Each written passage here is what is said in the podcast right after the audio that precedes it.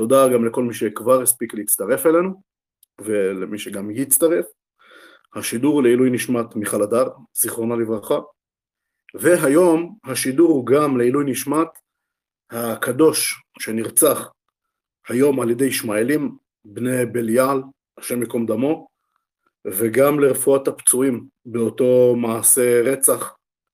מי שיודע את שמם של הנרצח והפצועים, אז אנחנו נשמח לציין אותם כאן בשידור, אני פשוט לא יודע. אז תוכנית יהדות ליהודים, פרשת שבוע, כמו כל שבוע, מתחלקת לשלושה חלקים. החלק הראשון, אנחנו פשוט נגיד תקציר של הפרשה כולה, ככה מישהו יכול להכיר את הפרשה כולה בדקות ספורות. לאחר מכן יש כמה נקודות להרחבה שבחרתי שנתמקד בהן, ובסוף וגם תוך כדי שאלות שלכם המשתתפים. פרשת השבוע היא פרשת ויחי, וזו גם הפרשה האחרונה של ספר בראשית, הוא הספר הראשון בתורה. יעקב משביע את יוסף שיקבור אותו במערת המכפלה דווקא.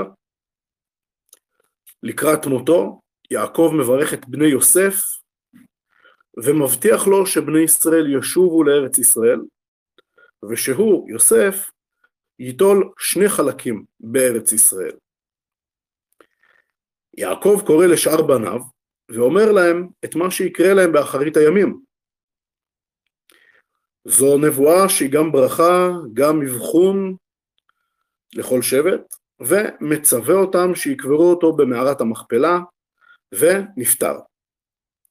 יוסף בוכה על אביו, רופאי מצרים חונטים את יעקב ארבעים יום, ומצרים בוכים עליו שבעים יום. יוסף נוטל רשות מפרעה לצאת לארץ ישראל על מנת לקבור את אביו, ועולי מחאב ובני משפחותיהם ונציגים מצריים ורכב ופרשים לארץ ישראל. כשבדרך עוצרים בגורן האטד, זה מקום או בערבות יריחו או בוואדי אל-עריש, ועושים שם אבל שבעה ימים, ואז ממשיכים למערת המכפלה ושבים למצרים. האחים של יוסף אומרים לו שאבא שלהם, יעקב, ציווה לפני מותו לסלוח להם על המכירה שהם מכרו אותו. יוסף בוכה בדברם אליו, הם נופלים לפניו ואומרים לו שהם עבדיו, יוסף אומר להם שהשם גלגל את מכירתו לטובה, כדי שהוא יוכל לקלקל אותם, לכלכל אותם בכל שנות הרעב, והוא מוסיף ומדבר על ליבם. לפני מותו, יוסף אומר לאחיו שהשם ישיב אותם לארץ ישראל. הוא משביע אותם להעלות את עצמותיו לארץ ישראל, נפטר, נחנט ומושם בארון. אז אלו, זו בעצם uh, הסקירה שלנו לפרשה, כמו שאנחנו קוראים לזה פרשה בכמה דקות, ככה uh, מי שגם לא זוכר, מי שגם טוב, יכול להיות דבר כזה, בכלל לא מכיר שום דבר אה, בחומש, בתורה, אז אה, זה מצוין בשבילו, ככה להיכנס אה, לעניינים, אמנם קצת מלמעלה, אבל נכנס, נכנס לעניינים. ועכשיו נעבור לחלק העיקרי של השידור, שהוא בעצם הנקודות להרחבה. אז כמו שאמרנו, יעקב משביע את יוסף שלא יקבור אותו במצרים. הצורה שבה הוא משביע אותו היא צורה מאוד מעניינת, אם אה, נשים לב, וזה בעצם אופן שבו הוא הנשבע, כלומר במקרה שלנו זה יוסף, הוא צריך להחזיק את הירך של המשביע, כלומר היד של הנשבע מונחת מתחת לירך של המשביע. אז אה, אנחנו אמנם התחלנו את השידורים של פרשת שבוע מפרשת ויגש, אבל מי שעקב זוכר שבספר בראשית זה כתוב במקום נוסף. זה כתוב בשבועה של אליעזר, העבד של אברהם אבינו, נשבע לאברהם שהוא יביא לבנו אישה דווקא מהמשפחה שלו בחרן ולא מבנות הכנענים, והאופן שבו הם אה, נשבעים, כלומר, והאופן שבו אליעזר נשבע, זה בדיוק אותו אופן שבו עכשיו יוסף נשבע. הנחה של היד של הנשבע תחת הירך של המשביע. מה הסיפור הזה? אז uh, ישנו הסבר שכך רש"י מביא, והמקור של זה זה במדרש רבה, שבעצם יש לנו הלכה שאנחנו נוהגים בה עד היום, שכשמישהו נשבע שבועה ממש, כלומר שבועה שהוא מתחייב שבועה בבית דין, אז הוא צריך ליטול חפץ של מצווה, כלומר ספר תורה או תפילין, והשבועה שלו בעצם יש לה תוקף יותר, אה, לצערי רוב האנשים מכירים את זה מארצות נוצריות שנשבעים על, ה, על התנ"ך, אבל זה לצערנו כי בארץ לא, לא עושים את זה, כי בארץ אין כל כך אה, בתי דין שדנים לפי דין תורה, אז אנחנו לא מכירים את זה כל כך, לצערנו, אבל uh, המקור הוא אצלנו, ליטול חפץ של מצווה. אז uh, בעצם המצווה הראשונה שבה אברהם נצטווה, כמו שכולם יודעים, היא בעצם הברית מילה. וכך גם יעקב בפרשה שלנו, הוא כמובן מהול. ולכן, לפי הפירוש הזה, האופן שבו נשבעים בשבועה החמורה הזו, זה בעצם או באופן שבו, כאשר אנחנו אומרים כאן ירך, הכוונה שהוא ממש אוחז באיבר שבו נעשה ברית המילה. זה הסבר במדרש רבה, כפי שמביא אותו רש"י. אבל ישנו פירוש נוסף, מביא אותו הנכד של רש"י, הלא הוא הרשב"ם, וכך פירש גם רבי, רבי אברהם אבן עזרא, שכך היה המשפט בימיהם, לשים יד תחת ירך מישהו ברשותו, ומוסיף האבן עזרא, שכך המשפט עדיין בארץ הודו.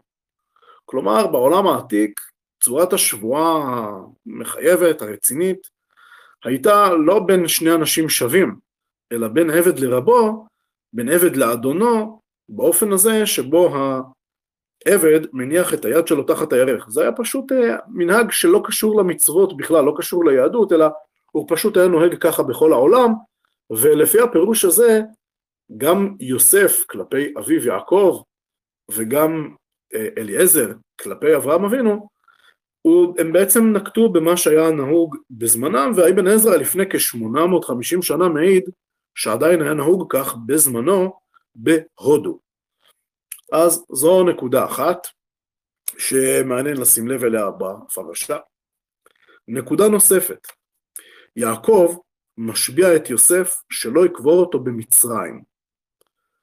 זה מה שכתוב, והשאלה הנשאלת היא, למה זה דבר כל כך חשוב, שיעקב חוזר עליו שוב ושוב, ואפילו משביע אותו על כך, בשבועה חמורה, כמו שראינו מקודם. מדוע זה כל כך חשוב לו? אז כמובן יש את ההסבר הפשוט, שבן אדם, בן אדם נורמלי, הוא שייך למקום מסוים, סתם בן אדם, הוא שייך למקום מסוים, הוא שייך לארץ מסוימת, והוא מרגיש, מרגיש כלפי השייכות. טוב, וכמובן שכאן צריך להוסיף, וכך באמת מסביר רבי אברהם אבן עזרא, שהאבות שלו, כלומר אביו וסבי, וסבו של יעקב, הלוא הם אברהם ויצחק, הם בעצם, להם הובטחה הארץ, הם נקברו באותו מקום. אני רק רוצה להזכיר, שלוש אבות ושלוש אמהות, כן, אני יודע שיש ארבע, אבל רחל לא נקברה שם, היא נקברה בדרך. בית לחם, אז שלוש אבות ושלושה אבות ושלוש אמהות, הם אה, קבורים במערת המכפלה, כולם, ללא יוצא מן הכלל, ולכן אה, מסביר רבי אברהם בן עזרא שחשוב ליעקב גם כן להיקבר עם אבותיו במערת המכפלה. זה הסבר אחד. הסבר נוסף שרמב"ן מסביר אותו, שישנו סיכוי גדול מאוד שפרעה יראה את זה שיעקב הנביא המפורסם והגדול ייקבר בארצם במצרים, הוא יראה בכך ממש כבוד וזכות, ולכן הוא ממש יתעקש ויעקב שמבין את האפשרות הזו וחושש את החשש הזה, חשוב לו להשביע אותו, את יוסף, לפני שהוא נפטר, שלא ייתן לדבר כזה לקרות.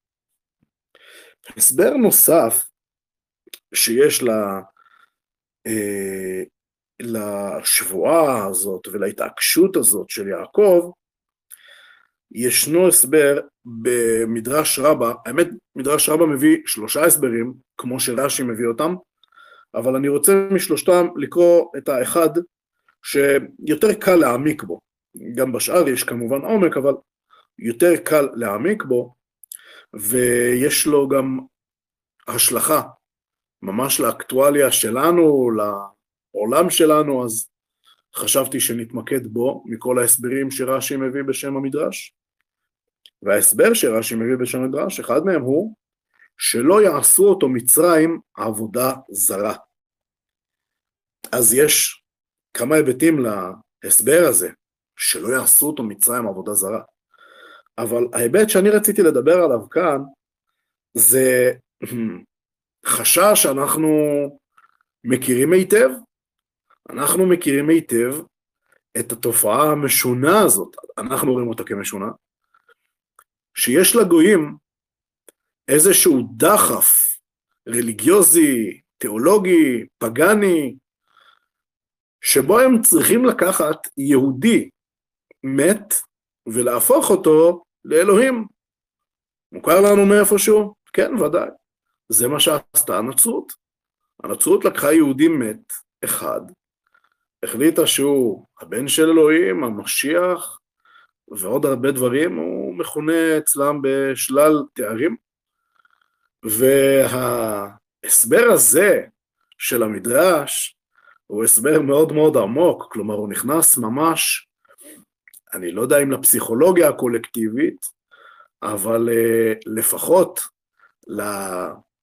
למוטיבציות הרוחניות שהן מאוד מאוד נפוצות, שלקחת משהו שהוא אמיתי, שגם אנחנו מסכימים שהוא אמיתי, יש לעם ישראל תפקיד בעולם, אבל לקחת את זה ולכוונן אותו לכיוון אחר, בעצם לעוות אותו.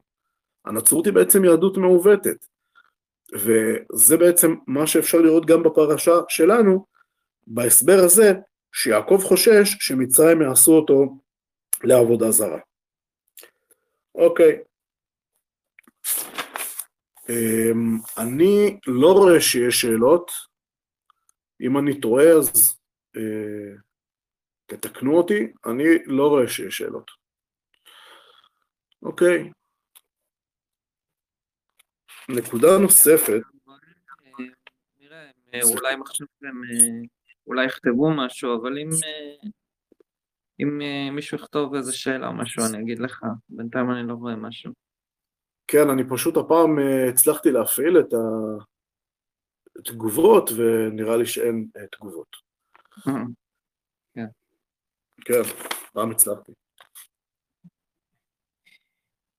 אגב, לגבי מה שאמרת בשידור הקודם על הצמחונות של מצרים, זה, זה כנראה נכון, הם באמת היו צמחוניים, ואם אני לא טועה זה גם משהו שהצליחו לגלות אותו, או הצליחו לאמת אותו, אה, לא, לא אומר לאחרונה, אבל אה, אני לא בטוח שזה משהו שהצליחו לאמת אותו ברמה שיודעים היום אה, בתקופה ש, שאבן עזרא כתב את זה. אה, וזה מעניין שהוא כותב פה עוד פעם בפירוש שלו גם על ההודים וגם על המצרים. כן, אה, נכון, שוב פעם הוא מספר על הודו. כן, כן. אה, אז זה נורא מעניין, אז אתה אמרת בשיעור הקודם שהם כצמחונים לא אהבו רועי צאן, כי רועי נכון. צאן כאילו הם לא צמחונים. נכון. וגם זה הבדל אני חושב מאוד מעניין. שזאת אומרת, זה, זה איזשהו נותן איזשהו, בתרבות המצרית גם איזושהי סטטוס של קדושה לחיות. לגבי מה שאמרת אה, על אה, זה שלא יעשו אליל מיוסף, כן. ואני חושב כל העניין הזה שהם, אה, סליחה, אה, יעקב, אה, אגב, אה, אם אני לא טועה בפרשה הזאת, הוא, זה הפרשה שהוא נותן שם לכל אחד משבטי ישראל, לא? הוא נותן להם, כמו שאמרנו בסקירה, אנחנו תכף נדבר על זה באמת קצת יותר, הוא נותן להם משהו שהוא מצד אחד ברכה, מצד שני תוכחה, מצד שלישי נבואה, מצד נכון. ש... רביעי איזשהו אבחון, אה, לא יודע איך לקרוא לזה, ארכיטיפי אולי, של נכון. המהות של כל שבט. נניח פה אנחנו לראשונה מתוודים לרעיון הזה של אריה יהודה, ונניח השבט דן למשל, זה מעניין, הוא מאבחן אותו כנחש, אם זכור לי נכון. בהחלט. בכל אופן, אה, מה שרציתי להגיד זה לגבי הפולחן המוות, אה, שהוא מפחד שיעשו ממנו אה, אליל, זה אני חושב שגם, זאת אומרת, בתרבות המצרית, זה היו חונטים הרי את, את הפרעונים, אבל גם כן הרבה מה, בעצם מאנשי המלוכה היו חונטים אותם, חלק ממש היה נוצר פולחן, פולחן סביבם, סביב ה... לוודא שהם מגיעים ל... ל... אה, לעולם הבא, וששומרים עליהם שם האלים והכל. אה, יכול להיות שגם מזה הוא פחד, שיחנטו אותו ויעשו... הרי הוא היה מאוד משפיע שם בקרב האצולה המצרית. ודאי, ודאי, אין ספק. ההסבר הפשוט של החשש שלו זה באמת כמו שאתה אומר, אני רק ניסיתי להגיד שאולי יש קשר, אני רוצה לטעון שיש קשר בין ההסבר הזה שרש"י מביא בשם מדרש רבה, לבין מה שאנחנו יודעים שקרה הרבה יותר מאוחר ביצירה של הדת הנוצרית. אני מנסה לטעון שיש קשר. אה, יש אה, איזושהי... אין לי ספק שהרבה מהאלמנטים של, אה, של ישו וכל המוות שלו והתחילה מחדש, זה, יש שם גם כאן כנראה אלמנטים מצריים, זה מאוד מעניין. אני אנסה אולי טיפה להרחיב בנקודה הזו, ככה אני רואה שהיא מעניינת. אני חושב, ויש לא מעט מקורות, גם תורניים וגם אה, אה, לא תורניים, כלומר אה, יצירות, יצירות תרבותיות של אומות העולם, שאפשר לראות שבהם היחס ליהודים ברוב ככל המקרים הוא יחס מעורב של הערצה ופחד או קנאה או שנאה שנובעת מפחד וקנאה. שנאה ופחד שנובעים מקנאה משולבים בהערכה או הערצה אפילו.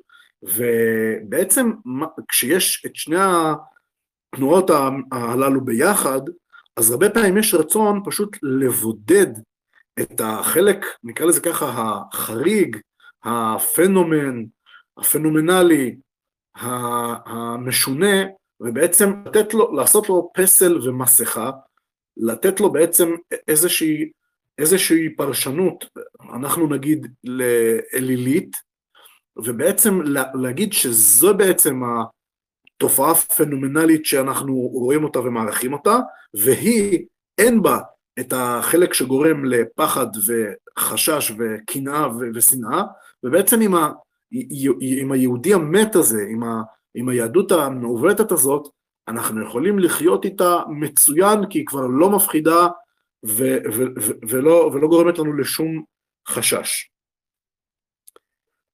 כן, אה, אגב, אה, עוד אה, מה שאמרת לגבי העניין השבועה והקישור של זה לברית מילה, אני מיד נזכרתי באמת שזה הופיע לראשונה אצל אברהם, ואני חושב שבאמת כל העניין הזה של ברית מילה הוא, אני חושב, עיקרון מאוד מעניין פה, שגם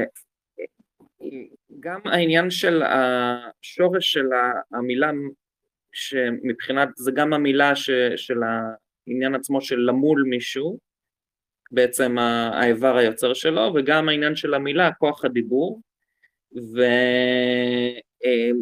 אה, גם מקושר איפשהו שם בין הפסוקים, כשבפרק על הברית מילה משתמשים בשורש הזה הרבה, שפתאום אה, מרוב עושר אה, אברהם מתחיל למלל, ועושים את הקישור שם בין, בין, השור, בין שני המילים עם השורש הזה, אני יודע שגם נניח ב, אה, יש, מתייחסים לזה בספר יצירה מאוד חזק, שעניין הלשון ועניין הכוח היוצר שבין שני הרגליים שם, אני לא זוכר בדיוק איך זה מתואר. נכון.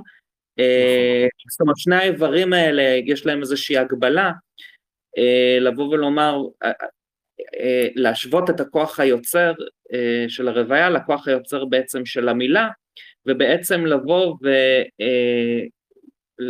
להנחיל את זה, את הרעיון הזה, את העיקרון החשוב הזה של ברית מילה בעצם, שאם חושבים על זה, זה משהו שהוא באמת, אה, הוא, הוא יושב על, על איזה שהם קירי תרנגולת, אבל העניין הזה של בן, באמת בן אדם אה, בעל מעלות, בעל סגולות, זה בן, בן אדם שאתה יכול, מה שאומרים, נאמר, לס, לסמוך על המילה שלו, שגם מה זה לסמוך, שאתה סומך מישהו, זה שהוא עומד ליפול, אתה סומך אותו, תופס אותו. העניין הזה של, ה, אה, של הברית המילה, שהיא מושתתת על המילה של אנשים, זה אני חושב, הדגש שהתורה שמה על זה, אני חושב שזה עיקרון אה, מדהים. זה, זה, זה לשים ברית במקום שהוא מאוד רוחני. והיופי הוא גם כן שהם חותמים את זה, זאת אומרת גם במילה אבל גם בבשר. כלומר שלבוא לבוא ולהוריד את הברית הזאת גם כן למטה, לעולם, ה, לעולם הממשי. כל העניין הזה, כל הקונספט הזה של ברית מילה, אני חושב שהוא, אני חושב שהוא קונספט מרכזי בתורה, וגם פה שאתה בא ואתה אומר על השבועה, ש, שהוא שם את היד שלו שם בין החלציים שלו כאזכור לברית המילה, העניין של השבועה זה אותו דבר, אתה צריך לסמוך על המילה שלו, יש ערך למילה שלו, ואני חושב שה... הדגש פה על אדם אה, מוסרי בתורה, איך שאני קורא את זה, זה באמת בן אדם שיש, שיש ערך למילה שלו בעולם. לא רק שזה מילים, מילים אה, פילוסופיות ורעיונות וזה, אבל, אבל שלמילה שלו יש באמת איזושהי ערך. ואז בעצם ככה גם נוצר ברית. וזה, וזה למה גם כן הברית הראשונה הזאת היא בעצם ברית עם אלוהים, להדגיש את החשיבות הזאת, שכמה שחשוב העניין הזה של ברית, של ברית דרך המילה. אז זה זה מאוד היה מעניין, הקישור של השבועה לברית מילה.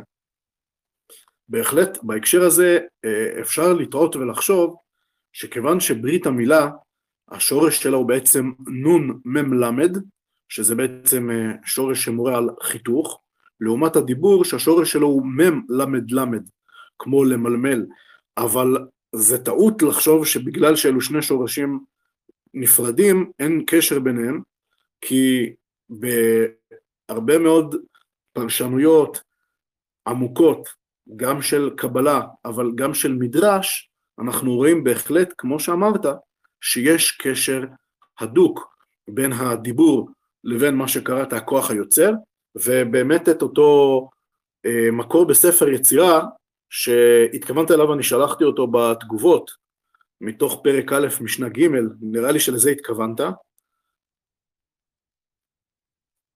כן, אני...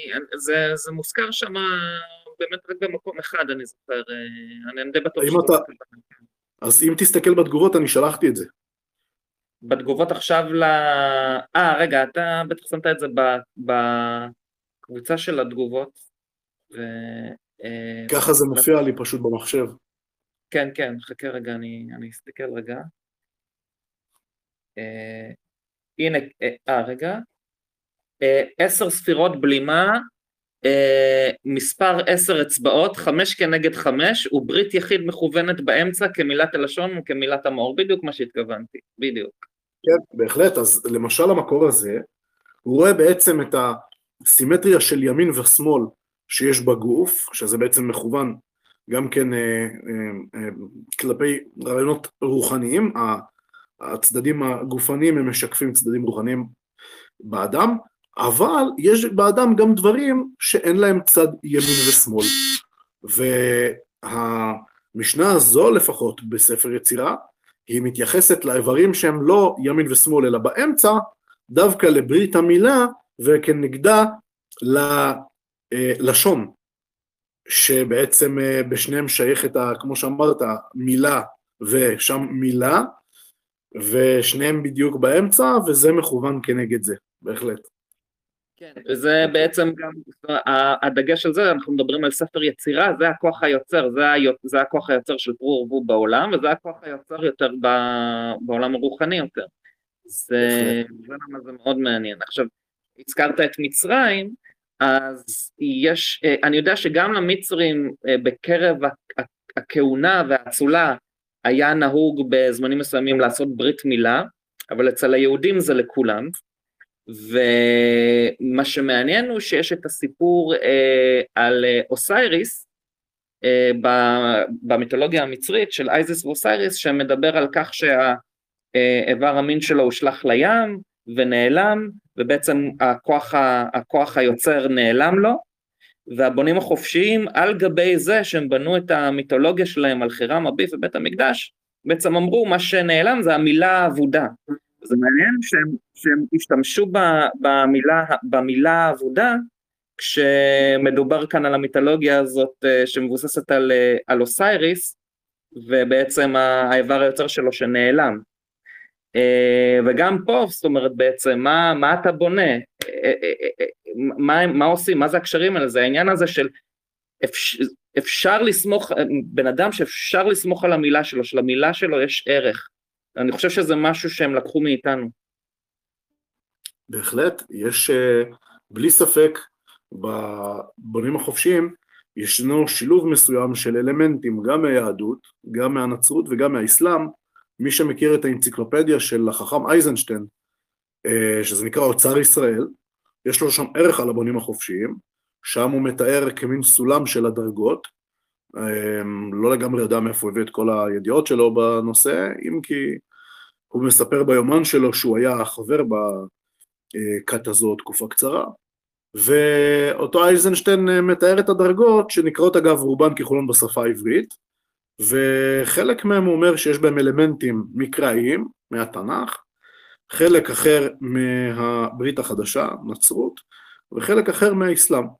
אז אה, אין שום ספק שהרבה מאוד אלמנטים הם אה, יובעו מהיהדות, אבל אה, נקודה שלא נראה לי הרבה שמים לב אליה, שמבחינה הזאת הבונים החופשיים הם מאוד דומים לנוצרים, כי הם בעצם, בעצם לוקחים יסודות מסוימים מהיהדות ומעוותים אותם. זה איזשהו קשר בין הנוצרים לבונים החופשיים שלא לא ראיתי שמישהו שם לב אליו, התייחס אליו.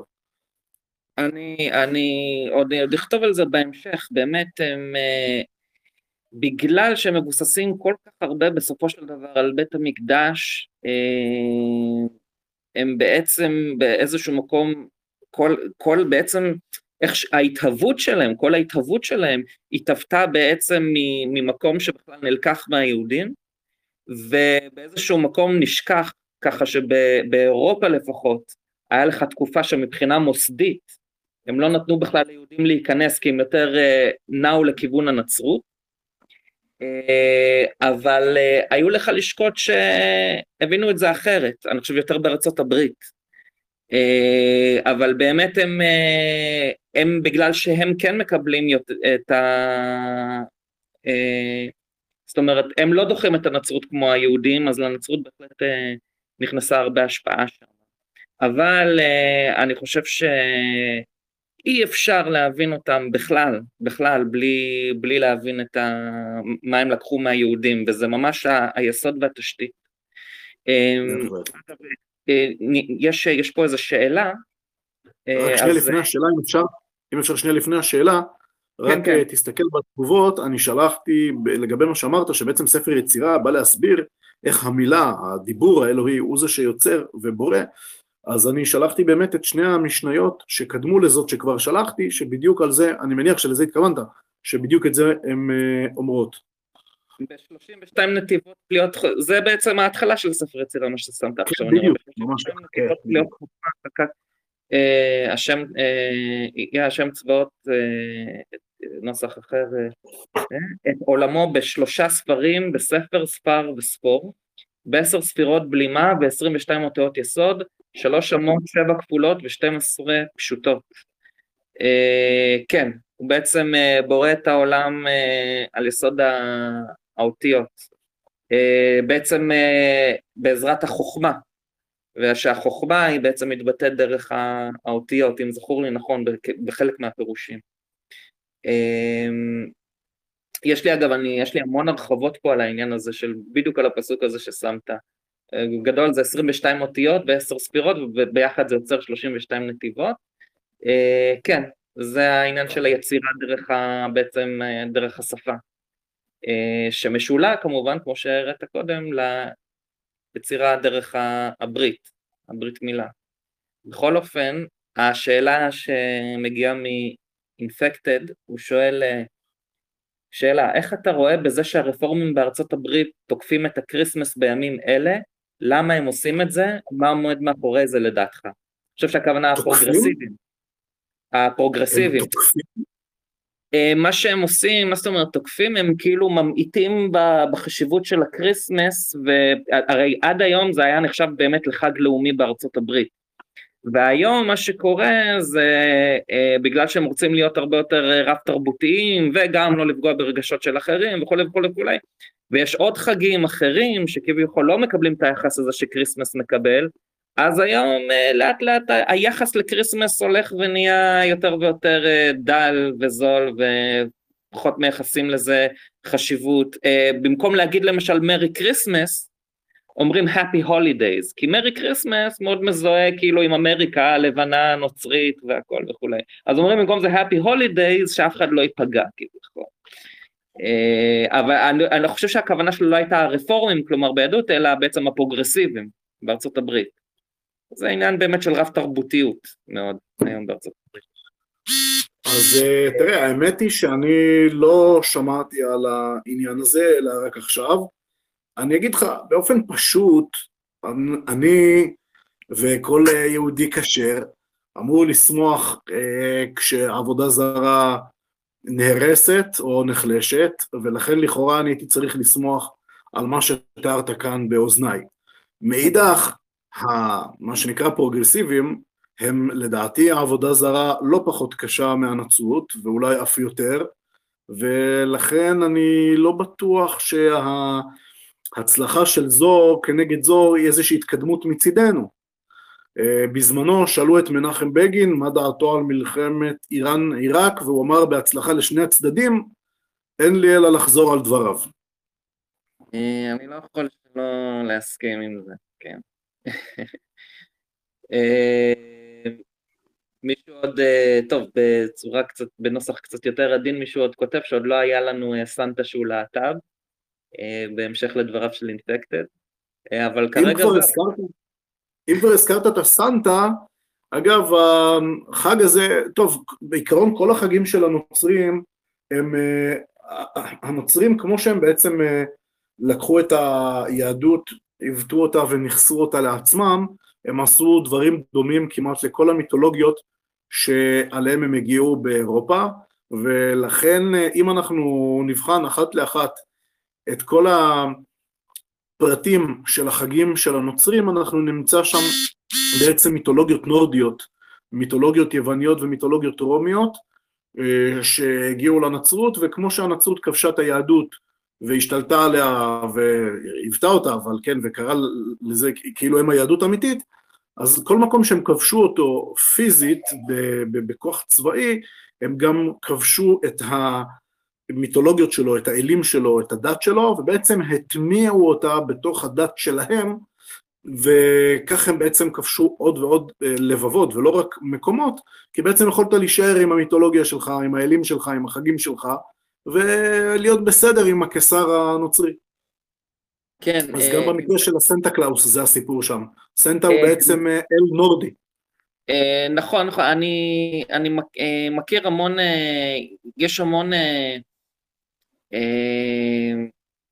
קראתי הרבה דברים לגבי מקורות של סנטה, אפילו יש כאלה שמייחסים לו איזה שהם מקורות שמאנים מסיביר, שהשמאנים היו אה, מלקטים את פטריית האמניטה מוסקריה שהיא בצבע של האדום עם הנקודות הלבנות שמעטרת הרבה מהכרטיסי ברכה של, של אה, כריסמס, והוא היה נכנס דרך הארובה לחלק את הפטריות האלה לאנשים, כי השלג היה חוסם את הכניסה לבקתה או לבית, והוא היה שם להם את זה בתוך גרביים, והוא היה מחפש ומלקט את זה עם uh, כל מיני איילים, כמו, ב, כמו מה שיש מסביב לסנטה, אז גם יש המון דברים שהם עשו באמת, כי בעצם הרעיון של uh, לפחות הנצרות הקתולית, אני מדבר עכשיו שהיא באמת הרבה שנים היא נכסה הרבה מה, מהדברים האלה, הקתוליות, פירוש המילה קתוליסיזם זה אוניברסליות, הם באמת ניסו להיות אוניברסליים בכל מקום שהם כבשו והלכו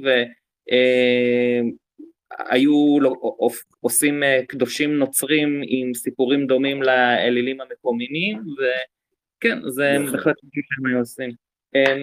אינפקטד העלה פה נקודה מאוד מעניינת, רק הוא אומר, הוא מתקן אותי, הוא אומר, אני מדבר ספציפית על יהדות רפורמית, אנשים כמו סט רוגן, שרה סילברמן, שהם יהודים פחות או יותר כמו שאני קיסר יפן, זה נראה שהם מנסים להרגיז בכוונה את הלבנים בארצות הברית, כן, אין ספק ש... אני, אני גם, אני, אני רק אוסיף לנקודה הזאת שהרבה מאוד אנטישמים מסתכלים על אותם רפורמים, עושים את הדברים האלה, עושים בכוונה מערכונים, שצוחקים מאוד על, אה, על, אה, על ישו ועל כריסמס וכל, אגב הם עושים אותו דבר גם כן ל, ליהודים, זה לא משנה להם, אבל כמובן באמריקה הם מדגישים את זה, אה, וזה מייצר הרבה מאוד אנטישמיות כשכל המלכודת פה היא בעצם שכשאנטישמי אלים יוצא לרחוב הוא, הוא יראה יהודי רפורמי, הוא לא יזהה אותו, הוא יראה יהודי אורתודוקסי, הוא יזהה אותו והוא יגיד הנה זה מה שהם עושים, זה, זה בגלל, בגללו, בגלל אה, אנשים כמוהו, והאלימות תצא על מי שאפשר לזהות כיהודי, ולא מי שנראה כמו כל השאר. אמ, למה הם עושים חושב... את זה? עושים את זה לכל הדתות. אה, באמריקה זה כנראה מה שרווח. לא, לאסלאם אני לא חושב שהם עושים את זה. אה, האמת שאתה צודק. אתה ממש צודק, זה נכון. יש אחד, יש אחד דווקא, שהוא דווקא די מעניין, הוא גם, הוא סוג של כזה רפורמי ופרוגרסיבי ואתאיסט, אבל, אבל הוא שווה בשווה עושה לכולם, זה ביל מר.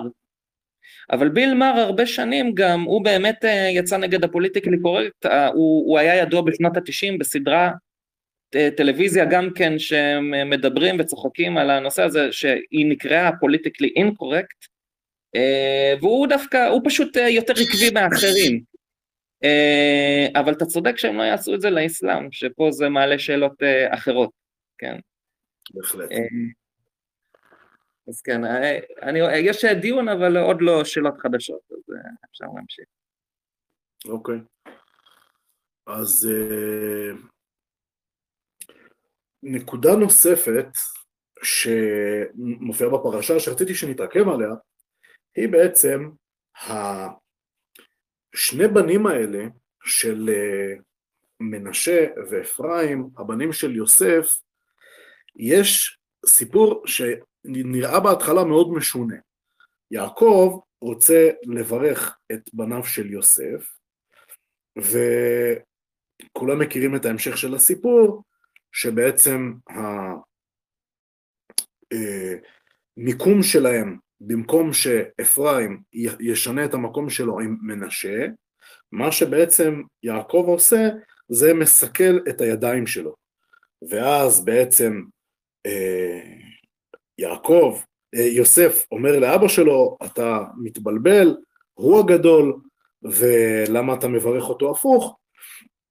ובעצם הוא אומר לו, נכון שאפרים הוא הגדול בגיל, אבל מנשה הוא יגדל ממנו. זה הסיפור שכולם מכירים, והסיפור הזה הוא מצריך בעצם לנסות להתעכב עליו מה בדיוק קרה שם. כלומר, א', התורה רוצה ללמד, אות, ללמד אותנו משהו בסיפור הזה, זה לא סתם איזשהו אה, טקס פרידה מסבא שנפטר, יש כאן משהו מהותי. ובנוסף, למה יעקב מסכל את ידיו? כמו שאמרתי, הרבה יותר קל אם הוא חושב שמנשה ראוי לבכורה יותר מאפרים, פשוט להגיד לאפרים, בוא בבקשה קצת שמאלה, ומנשה אתה תעבור קצת ימינה, וזהו, למה צריך לסכל את ידיו? אז uh, הסבר מצוין לשאלה הזו, כותב uh, פירוש העמק דבר, כתב אותו הנציב מוולוז'ין, והוא שם מסביר שאם יעקב היה עושה את מה שהיינו מצפים שהוא יעשה, ובעצם אומר למנשה, לך קצת ימינה, ולאפרים לך קצת שמאלה, אז בעצם מנשה היה מקבל את הברכה של ימין וזהו, ואילו אפרים היה מקבל את הברכה של שמאל וזהו. ומה הייתה החוכמה בסיכול הידיים של יעקב? אז מי שיסתכל בפרשה, כאשר בעצם מתחיל התיאור של הברכה, כשיעקב מברך את הנכדים הללו, מנשה ואפרים, כתוב שהם יוצאים מעם ברכיו של יוסף. כלומר, מדובר בילדים קטנים שהם יושבים על הברכיים של אבא שלהם. ובעצם יעקב הסבא רוצה לברך את אפרים, אם הוא יעביר אותו שמאלה ואת מנשה ימינה, אז בעצם כל אחד יקבל את הברכה של יד ימין, אבל גם של רגל ימין, דרך ימין, והשני יקבל את הברכה גם של יד שמאל וגם של ברך שמאל. מה העניין של יד ורגל כאן? אז מה שמסביר העמק דבר, פירוש העמק דבר, זה, הוא מראה בעצם שבכל התנ"ך כולו, אפרים הוא בעצם היה המוביל בענייני החוכמה, בענייני הרוחניות, וזה המשמעות של יד, יד שבעצם היא זאת שמסדרת את הראש, היא בעצם זאת שמשמשת את הראש, את משכן הדעת, לעומת הברך, לעומת הרגל, שהיא זאת שבעצם אפשר איתה ללכת. ולכן בתנ"ך, כך מסביר הפירוש עמק דבר, אפשר לראות איך אפרים הוא זה שהוביל מבחינת הרוחניות, ומנשה הוביל מבחינת החומריות. ובעצם שני הבנים האלה של אה, יוסף, היה לכל אחד מהם איזשהו יתרון על השני, ולכן בעצם זה מתומצת בכך שיעקב לא רוצה פשוט להחליף להם את המקומות, כי כאילו יש מישהו שהוא הבכור לחלוטין והשני הוא השני לו וזהו, אלא בגלל שהוא מבין שיש כאן מורכבות, אז הוא מביא לאחד את ברכת הימין ביד, ולשני את ברכת הברך, אה, אה, אה, ברכת הימין בברך. וכך בעצם לכל אחד יש את, ה, את הסגנון שלו, את, ה, את ההובלה, נקרא לזה ככה, שלו, אז זה בעצם, אני חושב, הסבר ממש ממש מעניין לסיפור הלא כל כך מובן. אי אפשר כאן להתעלם מאחד הראיות, במרכאות כפולות ומכופלות, שהנצרות מצאה בתנ"ך, שהיא סיפרה איך יעקב הוא בעצם מברך בצורה של צלב את הנכדים שלו, כי סיכול ידיים זה צלב, ונדמה לי שכשהרשב"ם, בפירוש שלו לפסוק שיעקב סיכל את ידיו, אז כשרשב"ם כותב שסיכל מלשון סיכול ועקמומיות, נראה לי שהוא מתכוון לשלוח כאן איזה עקיצה, ומי שזה לא שכנע אותו, אז רבי, אה, רבי חיים פלטיאל, בפירוש שלו על התורה, כותב את זה ממש מפורש, שזה בעצם בא אה, לשלול את הפרשנות הנוצרית שמנסה בכוח למצוא רמזים לנצרות בכל מקום בתנ"ך, אז אה, הוא בהחלט מאיר הערה חשובה בהקשר הזה. אז אה, יש אה, שאלות נוספות או שזה רק אה, תגובות? נראה. אגב, באמת תמיד מה שהנוצרים היו עושים, הם היו הולכים לתורה ומנסים לפרש אותה בצורה אנכרוניסטית כדי להצדיק את הנכון. זה תמיד אנכרוניסטי, ואין לזה שום... בהחלט, אז לכן היה חשוב לי להביא את ההסבר פה של העמק דבר, שהוא הסבר מאוד מאוד מעניין ומתוחכם, פשוט כדי לראות שיש הסברים יותר מניחים את הדעת מאשר הסברים, כמו שקראת לזה, אנכרוניסטים, מופרכים, שמנסים להגיד שבעצם ההסבר לכך הוא שהוא ניסה לרמוז על ביאת הנצרות בהמשך. Mm. אמ, בואו נראה רגע, אני... אה, זה מה שהם לא... טה-טה-טה-טה. אומר, אה, לא, רק מישהו כתב שלגבי למה הם לא צחקו על מוסלמים זה כי אפשר לאבד את הראש אם ירדו על מוסלמים, זה כן. זה כן, גם... בדיוק לזה התכוונתי, בדיוק לזה התכוונתי. נכון, אה, נכון, צביעות. אבל לא רק רגע עוד שאלה. אוקיי, נמשיך. נקודה נוספת שיש בפרשה, יעקב אומר ליוסף שהוא נותן לו, כמו שאמרנו, שני חלקים בארץ ישראל, והנחלה שיש ליעקב בארץ ישראל, שאותה בעצם הוא מוריש לבנים שלו, הוא אומר, אשר לקחתי מיד האמורי בחרבי ובקשתי. והפסוק הזה הוא אה, כמובן אה, מעורר שאלה, אנחנו לא ראינו, ב- לפחות בצורה פשוטה, לא ראינו שום מקום שבו יעקב נלחם באמורי באיזשהו שלב מהתקופה שהוא שהה בארץ ישראל, לא, לא מצינו אה, שום מקרה שכזה. אז יש בזה כמה הסברים. ההסבר האחד הוא התרגום של אונקלוס, כך גם רש"י מסביר, שחרבי וקשתי זו בעצם מליצה. כמו כל הברכות שלו, והחרבי וקשתי זו פשוט מליצה, פשוט משל שהכוונה שלו לתפילה שלו ולחוכמה שלו, ומבאר את זה יותר רבי עובדיה ספורנו, שהחוכמה והבינה היא בעצם החרב והקשת של הצדיקים.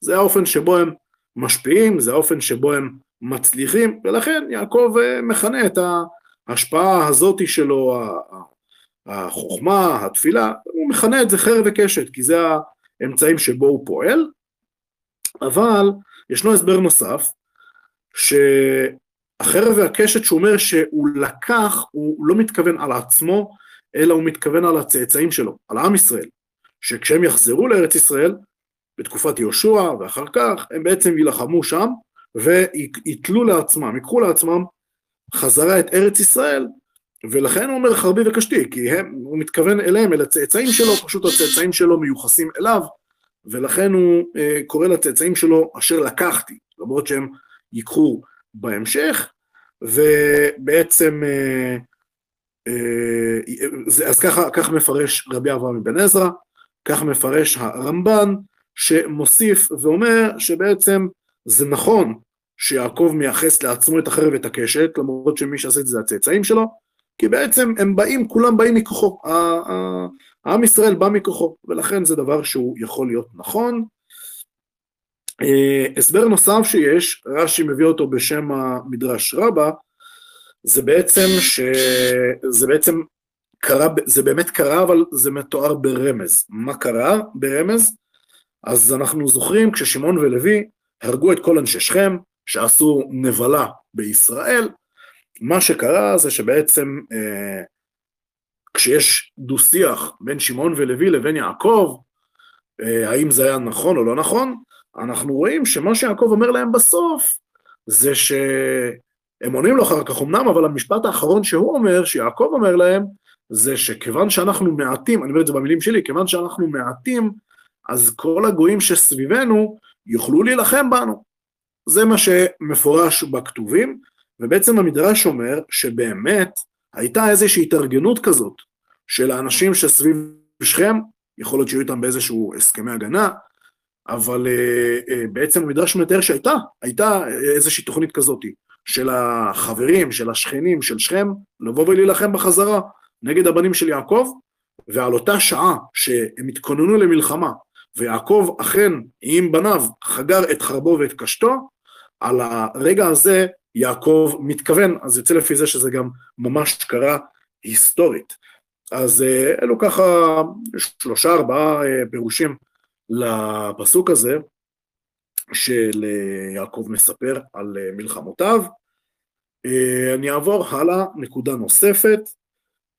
כמו שאמרתי מקודם בקצרה, הדברים שיעקב אומר לבניו הם גם ברכה, גם אבחון אפשר לקרוא לזה נפשי או אבחון נשמתי, אבחון מהותני, הוא גם נבואה לעתיד לבוא והוא גם תוכחה. אז אה, אין להתפלא שלדברים כל כך נשגבים וכל כך רב-מימדיים ישנם פירושים שונים ומופלאים. בסוגריים אני אגיד, במאמר המוסגר אני אגיד, שמי שמקפיד לומר שתיים מקרא ואחד תרגום, שזה בעצם הלכה ביהדות שכל פרשת שבוע קוראים אותה פעמיים ואת התרגום שלה, כלומר תרגום אונקלוס פעם נוספת, אז מי שמקפיד על הדבר הזה, בפרשה הזאת למשל, אם הוא ינסה להבין את הארמית של אונקלוס, הוא יקבל שמה אה, פרשנות אלגורית ממש מדהימה שאונקלוס מסביר על הברכות של יעקב, סגור סוגריים, אז אני רק אומר שכיוון שהדברים של יעקב לבניו הם גם ברכה, גם אבחון, גם נבואה, גם תוכחה, הם ממש ממש ממש רב-מימדיים, וקשה מאוד להקיף את כולם, בטח במסגרת זמן שכזו, ולכן אני, בהתחשב בעובדה שישנם 12 שבטים, כלומר, אם ננסה להסביר את הברכה של כל אחד לפי כל כך הרבה היבטים שיש לברכות הללו, אני חושב שאנחנו נצטרך רק לזה כמה שעות, ולכן אה, אנחנו פשוט לא נוכל לעשות את זה במסגרת שלנו, אבל בכל זאת אי אפשר להתעלם. אז אה, רציתי להגיד כאן ממש כמה נקודות קצרות, של, של, שלוש, שלוש נקודות של, אה, על יהודה ועוד נקודה אחת על יוסף. אבל אני אומר שוב, הדברים הם הרבה יותר אה, עמוקים והרבה יותר ארוכים ויש להם כל כך הרבה מימדים ומשמעויות. אז עניין אחד בברכות, זה שיעקב פותח את הדברים שלו ב"אגידה לכם את אשר יקרא אתכם באחרית הימים". והשאלה היא, איפה בדיוק הוא אומר את מה שיקרה להם באחרית הימים? אנחנו רואים שם יותר תוכחה, ברכה, אבחון, אבל איפה, איפה הנבואה של העתיד, אה, של אחרית הימים? אז uh, ישנו הסבר שמובא בתלמוד ובמדרש רבה, רש"י מביא אותו, שיעקב רצה להגיד את מה שיקרה באחרית הימים, אבל נסתלקה ממנו שכינה. כלומר, בעצם הנבואה, השם לא אפשר לו לגלות את הקץ, כיוון שזה לא דבר אה, שצריך, שנכון לעשות אותו, כי צריך בעצם להשאיר אותו אה, סתום, להשאיר אותו בלתי ידוע, זה הסבר אחד. אבל אה, רמב"ן וגם אה, רבי עובדיה ספורנו, הם בעצם מוצאים רמזים בדברי יעקב, שבו הוא באמת מספר על מה שיקרה בעתיד. למשל, אה, אנחנו נדבר על זה תכף טיפה יותר בהרחבה, אבל על יהודה כתוב לא יסור שבט מיהודה ומחוקק מבין רגליו, וזה למשל באמת חיזוי של העתיד, שהמלכות הקבועה היא אכן הייתה של שבט יהודה. אז uh, לפי הפירוש הזה, אכן יש בדבריו של יעקב גם היבט של נבואה. אז uh, הזכרנו כאן את העניין שלא יסור שבט מיהודה ומחוקק מבין רגליו, שהמשמעות של זה, כמו שאמרנו, שזאת מלכות עולמים של דוד, כך מובא uh, בתלמוד, מסכת סנהדרין, ודוד זה לא רק דוד האיש, אלא דוד השושלת, ולכן זה גם משם יבוא המלך המשיח, שכל התנ"ך מלא בנבואות שמספרות על התשועה האחרונה שתקרה באחרית הימים, אחרי שבני ישראל יחזרו לארץ ישראל. ומי שהיה איתנו בשידור הראשון של תוכנית יהדות ליהודים, התוכנית הראשונה לא הייתה על פרשת שבוע, אלא הייתה על חנוכה, ושם אני הזכרתי את דבריו של הרמב"ן בקצרה, אז כאן זה המקור שלהם. פה, בפרשה שלנו, הרמב"ן אומר שהחטא של החשמונאים, שהם היו בהתחלה, כמו שאמרנו אז, בתוכנית הראשונה, הם היו צדיקים והושיעו את עם ישראל, אבל השורש של החטא שלהם, אומר הרמב"ן, זה שהם חשבו שהם יכולים להיות המלוכה הקבועה בעם ישראל.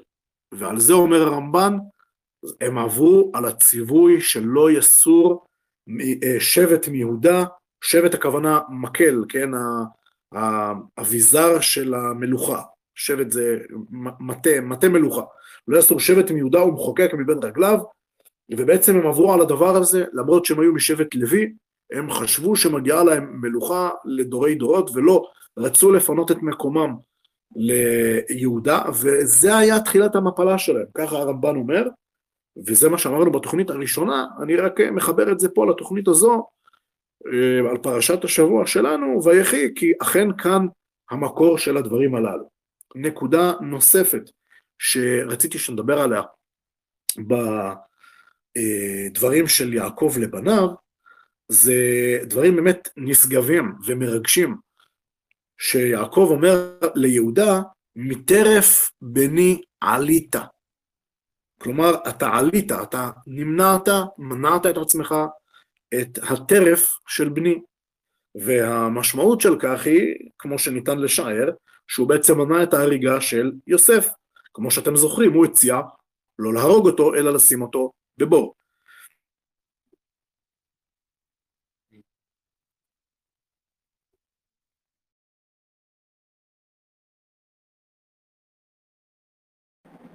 אלון, נראה לי אה, נקטע עכשיו. כרגע. נראה אם אתה עדיין עוד אה, בשידור. אלון? אלעד, נראה לי, כן, כן. כן, כן, ממש... רצית להגיד אה, משהו? ממש חצי דקה האחרונה נקטע לך, לא, לא היה צילום ולא היה הכל. אה, אוקיי, מאיפה להמשיך? אה, המשפט האחרון היה משהו נקטע דרכו, אם אני לא טועה. אה, נקטע דרכו? כן, אני לא, לא, לא זוכר מה היה המשפט האחרון. אולי כמה לפני, אה, מישהו בצ'אט אולי יכול אה, להגיד לנו עד לאן שמעו אותי פחות או יותר? רגע, אני אבדוק שנייה. לא, לא רואה שמישהו כותב. אה, ממש, זה היה ממש חצי דקה. אה, עם החשמונאים או אחרי החשמונאים? לא, את העניין עם החשמונאים סיימת, אמרת שהם לא, על החטא שלא פינו את המקום. נכון, בדיוק, שהם ניסו להיות מלכות עולמים. אוקיי, אז אני אמשיך משם. בעצם אמרתי נקודה נוספת שיש בדברים של יעקב ליהודה. מישהו כתב לי שאחרי יוסף בבור, שם נקטע לך, שאמרת שם אותו בבור ואז זה נקטע. מצוין. אז יוסף, יעקב אומר ליהודה, מטרף בני עלית, המשמעות היא בעצם שהוא מנע את ההריגה של יוסף, ואמר בוא לא נהרוג אותו אלא נשים אותו בבור. רש"י מוסיף דבר נוסף שאפשר לא לשים לב אליו אולי, ולפספס אותו, שהוא גם מנע את ההריגה של תמר.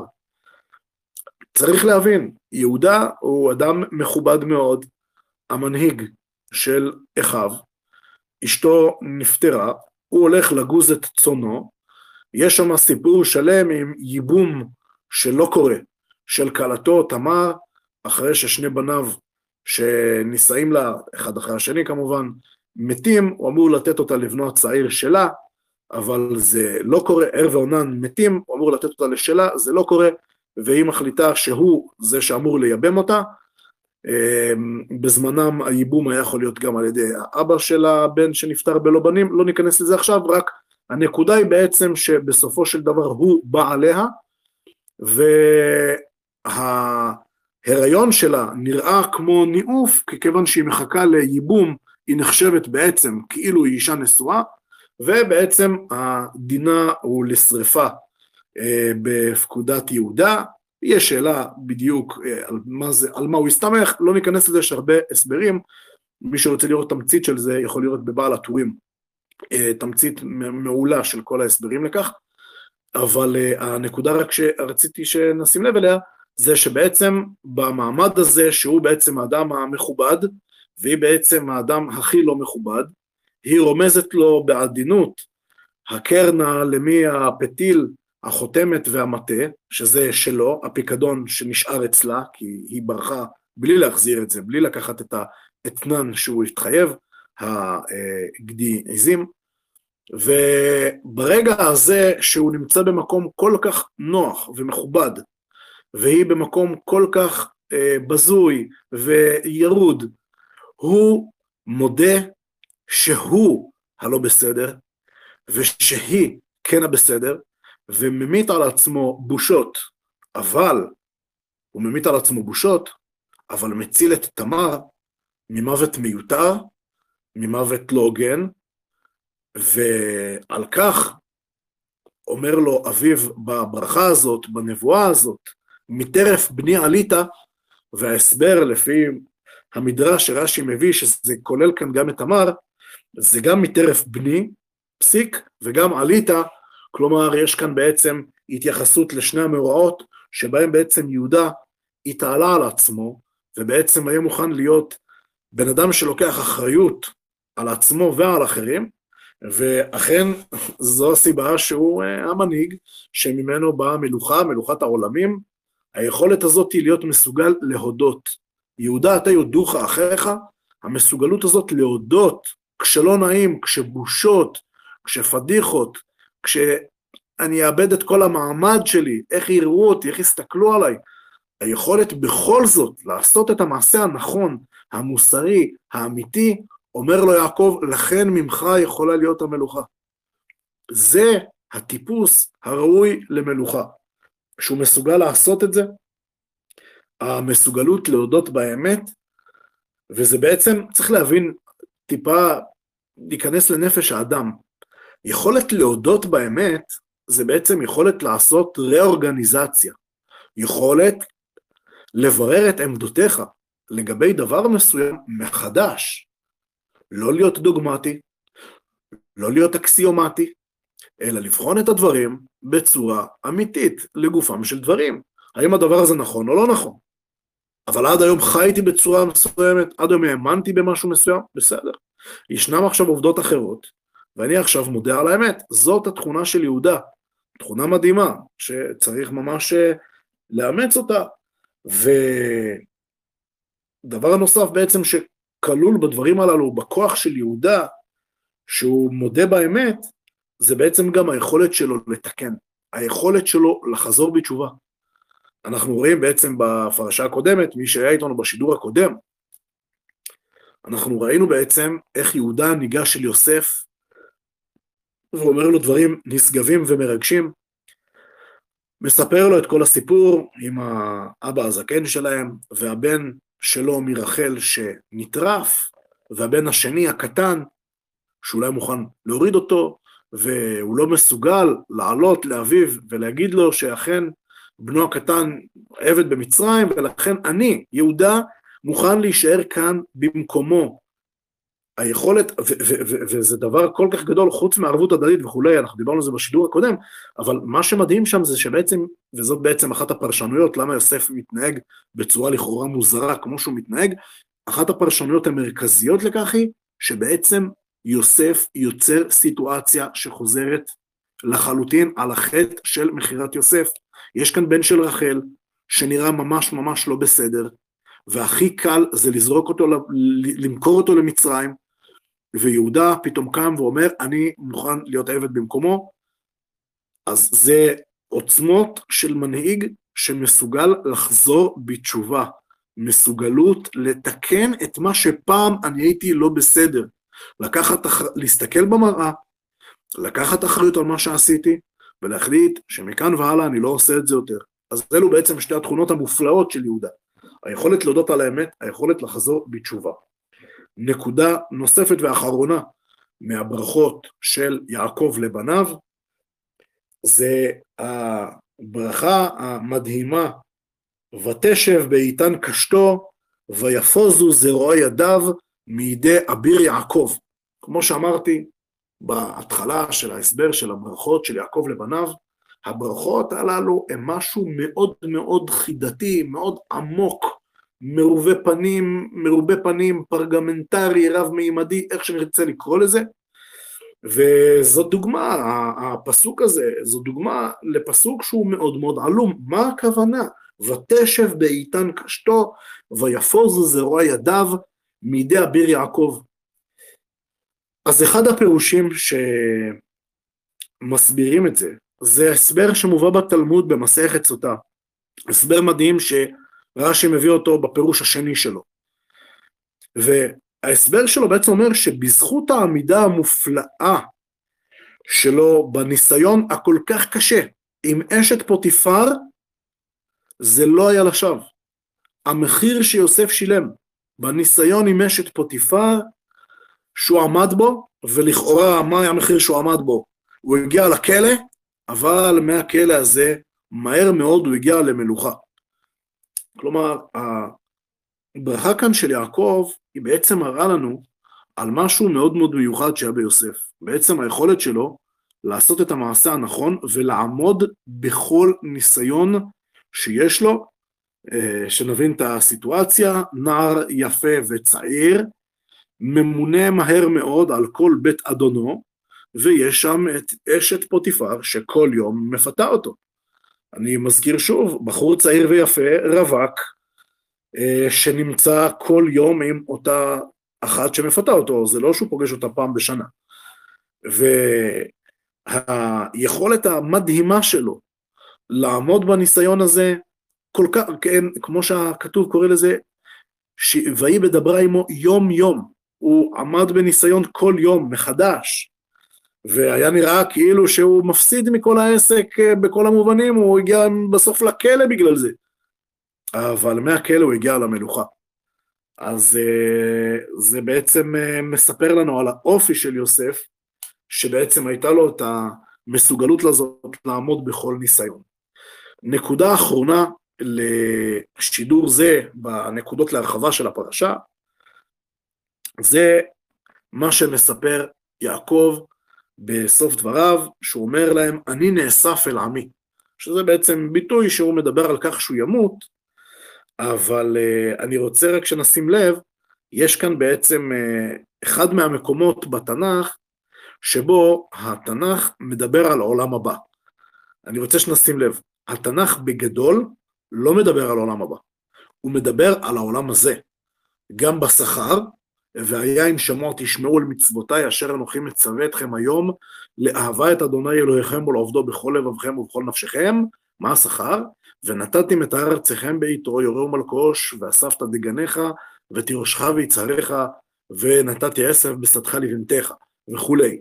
ומה קורה כשעם ישראל לא נוהג כשורה, אה, וסרתם ועבדתם אלוהים אחרים והשתחוויתם להם, מהו העונש? לא עולם הבא, וחרה אף אדוני בכם, ועצר את השמיים, ולא יהיה מטר, והאדמה לא תיתן את יבולה, ועבדתם מהרה מעל הארץ הטובה, אשר אדוני נותן לכם. ואפשר להגיד, לראות לכאורה בכל התנ"ך כולו, שהשכר והעונש הם בעולם הבא, בעולם הזה. אבל התנ"ך, שלכאורה לא מדבר על העולם הבא, יש לו הרבה מקומות שבהם הוא לא רוצה לדבר על זה, אבל הוא בהחלט רומז לזה. כאן למשל בפרשה שלנו זאת דוגמה אחת, שיעקב לא אומר אני מת או אני שוכב, אלא אני נאסף אל עמי. מה זה נאסף אל עמי? לכאורה הוא נקבר עם אבותיו באותו מערת המכפלה, אבל הוא אומר, לא אל אבותיי, אלא אל עמי. מי העם שלך? אתה בעצמך רק מקים עם עכשיו, אין עדיין עם, מה פירוש? אז בהחלט אפשר לראות את הפסוק הזה, אחד המקומות שבעצם רומזים לעולם הבא. אני אזכיר כאן רק עוד כמה, אם כי יש עוד, ותהיה נפש אדוני צרורה בצרור החיים, אמ, ביטוי נוסף מהנביאים גם כן, ותשוב הרוח אל האלוהים אשר נתנה. זה גם כן פסוק בספר קהלת. אז uh, השאלה הנשאלת היא, ובזה אנחנו uh, נסיים את הנקודות להרחבה בפרשה, מדוע התורה בוחרת לדבר בעיקר במישרין על שכר ועונש בעולם הזה, ואת העולם הבא היא משאירה uh, בעיקר לרמזים פה ושם. אז לשאלה הזו יש כמה וכמה תשובות. היה אחד מגדולי ישראל, רבי יצחק אברבנאל, שבספרו ראש אמנה קיבץ את כל התשובות שניתנו במהלך הדורות מכל חכמי ישראל, ממש הגדולים והמפורסמים, רב סעדיה גאון, רבי אברהם בן עזרא, רמב"ם, רמב"ן, רבי יהודה הלוי, ועוד טובים ורבים. אז רבי יצחק אברבנאל כינס אותם בספרו ראש האמנה, ואת התקציר של זה כתב בפירושו על התורה על הפסוק ושכנתי בתוככם. למי שרוצה לראות את זה בפנים ואין לו את אה, רבי יצחק אברבנאל, זה נמצא מועתק גם בפירוש כלי יקר, גם כן על הפסוק הזה ושכנתי בתוככם. אז uh, יש שם עשרה פירושים, אנחנו לא נגיד עכשיו את כל העשרה הסברים, אני בוחר להגיד משם אחד. Uh, המקור של ההסבר הזה הוא מתוך כיתב על חגה ואל-דליל, פנסר אל-דליל, שתרגומו לעברית הוא ספר הטענה והראיה נגד הדת המושפלה, או כמו שהוא כונה על ידי המתרגם שלו, ספר הכוזרי. המתרגם שלו, רבי יהודה אבן תיבון, קיצר את השם שלו לשם שאנחנו מכירים היום, ספר הכוזרי. מהו הסבר של הכוזרי, של ספר הכוזרי, ובזה נסיים? ספר הכוזרי אומר שהטענה הלכאורה דתית, שכדאי לך להאמין באלוהים ולעשות את מצוותיו, בגלל שאחרי שתמות אתה תהיה דבק באלוהים, זאתי טענה שיכולים לטעון אותה רק אנשים שכרגע בעולם הזה אין להם שום קשר אל אלוהים. אנשים כאלו, הוא מתכוון לנצרות והאסלאם, הוא אומר את זה מפורשות, הם יכולים להבטיח לבני האדם אך ורק ספקולציה שאי אפשר לבדוק אותה. הן יכולות להציע לאנשים שכר ועונש לאחר שהם ימותו, ואין שום דרך להפריך את זה או לבדוק את זה, כיוון שמי שמת, הוא מת, והוא לא חוזר לספר איך היה. ולכן, כיוון שזו ספקולציה, אז היא מאוד נוחה, ולכן הם מרבים לדבר עליה. היהדות לעומת זאת, לכל אורך התנ"ך, לכל אורך התקופה שישנה נבואה, אין שום צורך להעריך ולדבר על עולם הנשמות, על היכולת להיות דבק באל לאחר המוות, אין צורך להבטיח ספקולציה, כאשר אפשר להבטיח כבר עכשיו, בעולם הזה, את אותה דבקות באל, את אותו קשר איתו, שהרי כל תקופת הנביאים, עם ישראל שמעו את דבר השם גם דרך הנביאים, וגם חוו את השכר ועונש, היה ממש מתאם בין המצב המדיני, כלכלי, חירותי שלהם, לבין הרמה המוסרית שלהם, רמת השייכות שלהם לאל ולתורתו ומצוותיו. ולכן אומר ספר הכוזרי, אני אגיד את זה קודם כל במילים שלי, אם מציעים לך משכורת, קאש מזומן, מחר, היום, עכשיו, או שמציעים לך צ'ק דחוי לעוד שנתיים, לא נראה לי שיש כאן מישהו שהיה מעדיף את הצ'ק דחוי לעוד שנתיים. מדובר באותו סכום. כמובן, כל אדם אה, נורמלי היה מעדיף את המזומן. וכך בדיוק מסביר שם ספר הכוזרי, שהיהדות, כל זמן שהייתה עדיין נבואה, לא הייתה צריכה לדבר על הרמזים שפזורים בה על עולם הנשמות. כי למה לדבר על מה שיהיה על איך תהיה דבק באל לאחר המוות, אם אנחנו יכולים לדבר איתך על להיות דבק באל כאן ועכשיו, כשאתה בתוך גוף, וכל שכן אחרי המוות, כשתהיה בלי גוף, אבל למה צריך להגיע לשם? אני יכול להבטיח לך הרבה יותר מזה. אז זה בעצם ההסבר של ספר הכוזרי, מדוע העולם הבא נזכר בתנ"ך רק ברמזים, ואילו השכר והעונש המשמעותיים יותר המרכזיים יותר הם דווקא בעולם הזה. כי, שוב, אני מסכם, אין צורך להיכנס לספקולציות לאחר המוות, אם אפשר להבטיח לך הרבה יותר מזה. דבקות באל כאן ועכשיו, וכל שכן, לאחר המוות. אז אם יש שאלות, אני אשמח להתייחס.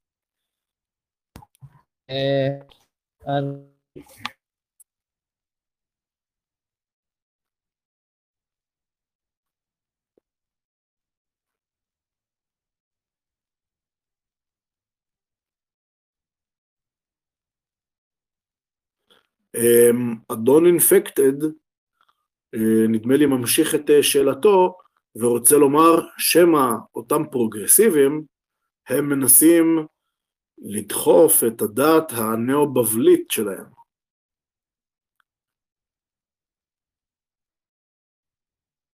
הלו? הלו? אה, כן, אני שומע אותך. הייתי קטוע, נכון? אני רק עכשיו שומע אותך. אה, בסדר, אז אני ככה לא ראיתי עוד שכותבים פה איזה משהו, אבל רק רציתי להגיד שבאמת, אה, כמעט בכל ברכה שלנו, אפילו אה, בברכת המזון ו, ובבוקר ובערב, בכלל אנחנו קושרים את העניין הכלכלי אה, עם ה, בעצם, עם הרמה המוסרית שלנו. בעצם יהיה לנו את כל היבול והכל, ואני חושב שזה משהו שבהחלט גם אפשר להרגיש אותו מאוד בעולם הזה. אני חושב שהוא מאוד רלוונטי לעמנו, ואני חושב שזו ביקורת גם מאוד מאוד נבונה על התפיסה המאוד ליברטריאנית, שהיא תפיסה נכונה כשזה מגיע לתפיסה כלכלית, אבל היא חושבת שבלי דגש גם כן על אה, ערכי מוסר יציבים וחזקים, הם לא מבינים שזה לא יישמר לאורך זמן. אה, שאנחנו יכולים לראות גם בעמנו ששינויים חזקים מאוד בתרבות ומוסר שמתרופף, מביא איתו גם כן תפיסות כלכליות מאוד מאוד uh, קלוקלים, שהם uh, בעייתיים מאוד.